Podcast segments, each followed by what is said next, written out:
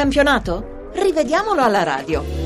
Dagli studi di Milano, buon pomeriggio, buon pomeriggio al nostro fedelissimo pubblico con un ringraziamento particolare a Luca Gattuso e Lorenzo Baletti per la collaborazione redazionale e a Claudio Rancati per il lavoro che sta svolgendo alla console. Partiamo da Catania-Roma con il successo degli Etnei per 4 a 1. Al 37 la squadra giallorossa sotto di due reti di mezzo allo svantaggio con Totti su assist di Florenzi che si trova, sia pure di poco, oltre Peruzzi, ultimo difensore del Catania. L'assistente Schenoni un metro oltre la linea ideale non alza la bandierina, gol convalidato. E poi Berghissio scatta in posizione regolare quando devia in rete il tiro di Barrientos respinto centralmente da uh, De Santis. È il 3-1 per il Catania. E poi a gioco fermo Gervigno si rende autore di due scorrettezze ai danni di Castro senza essere punito dall'arbitro Banti che poi ammonisce Rinaudo per un fallo durissimo su Bastos e in questa circostanza poteva starci anche il cartellino rosso. E andiamo a Verona dove il Torino si è affermato per 1-0. Dopo la mezz'ora, siamo sul punteggio di 0-0, la squadra granata si lamenta per due volte con l'arbitro Celi che non convalida una rete di immobile e non punisce un mani in area di Dainelli. In entrambi i casi il fischietto di Bari sbaglia. Al 31esimo il capocannoniere del campionato va in gol sfruttando l'infortunio del portiere Agazzi che si scontra con Sardo, suo compagno di squadra, non con un avversario. In soldoni non c'è fallo, gol buono ma annullato.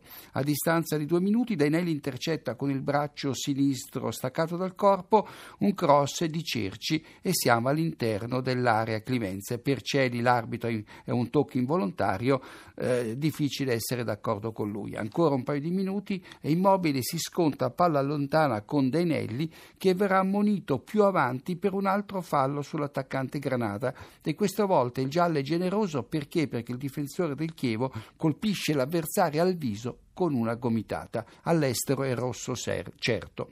Torino in vantaggio al 54esimo, angolo di Cerci, tacco di Kurtic e il pallone carambola prima sull'avambraccio destro di Sardo e poi in rete. La rete che permette al Torino di vincere la partita. Al 65esimo l'episodio di cui parlavamo con Corini, l'allenatore del Chievo. La squadra di Verona si trova in 10 per l'espulsione di Pellissier che colleziona due ammonizioni in pochi secondi. La prima per una gomitata in elevazione a Vives e la seconda per le successive reiterate proteste. È assurdo lasciare la propria squadra con un uomo in meno per qualche parola di troppo dopo un evidente fallo da cartellino giallo. E andiamo a Marassi dove Genoa e Bologna hanno portato a casa un punto a testa al termine di una partita noiosissima e priva di emozioni. Al termine del primo tempo, Kofi, appena subentrata all'infortunato Sturaro, sgambetta da dietro Lazzaros senza avere alcuna possibilità di arrivare sul pallone. Fallo da rosso diretto, invece Guida, l'arbitro di Torre Annunziata, estrae il cartellino giallo, ne scaturisce un comizio di cui fanno le spese Sculli e Conè entrambi ammoniti per proteste. In avvio di ripresa Bertolacci molla una gomitata a Bianchi lungo eh, la linea del fallo laterale, solo punizione, niente gialla. Bertolacci era andata bene anche nel primo tempo dopo un calcetto, non so quanto involontario allo stesso Bianchi. E poi sugli sviluppi della punizione, eh, dopo eh, la gomitata Bianchi, un tiro di Lazzaros viene respinto regolarmente da Bordisso fra testa e petto. Ed eccoci a Parma, dove la squadra di casa ha battuto la Sandoria per 2 a 0. Il Parma reclama per due volte il rigore nel primo tempo. Nel primo caso ha torto perché Mustafi, poco dopo la mezz'ora, intercetta un cross di Molinaro con la gamba sinistra, non con il braccio, fuori luogo, quindi le proteste degli emiliani. Nella seconda circostanza invece il rigore ci stava tutto perché Regini intercetta volontariamente un cross di Cassano con il braccio sinistro. In quel momento il punteggio era solo di 1-0 per il Parma che poi raddoppierà al novantesimo con Schelotto. E andiamo a Udine dove la squadra di casa ha battuto l'Udinese con punteggio quasi tennistico 5 a 3.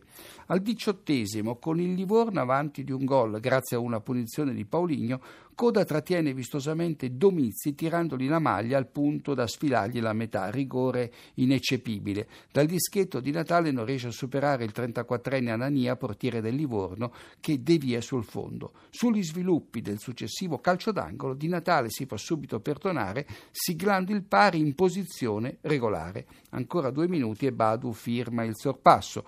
Il Livorno si riporta sul pari con un'altra punizione di Paulinho, ma a differenza di quella precedente, il brasiliano va in gol grazie alla collaborazione di Danilo che devia il tiro con l'avambraccio sinistro accostato al corpo, beffato il proprio portiere, e di Danilo su Paulinho appena fuori aria il fallo che aveva portato alla punizione.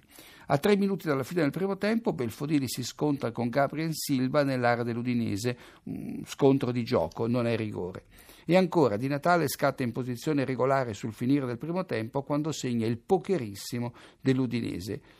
E infine, a dieci minuti dal novantesimo, Paulinho cade nell'area friulana dopo un duello di spalla con Whitmer. Niente rigore, inutile le lamentele dell'attaccante livornese che viene pure ammonito per proteste.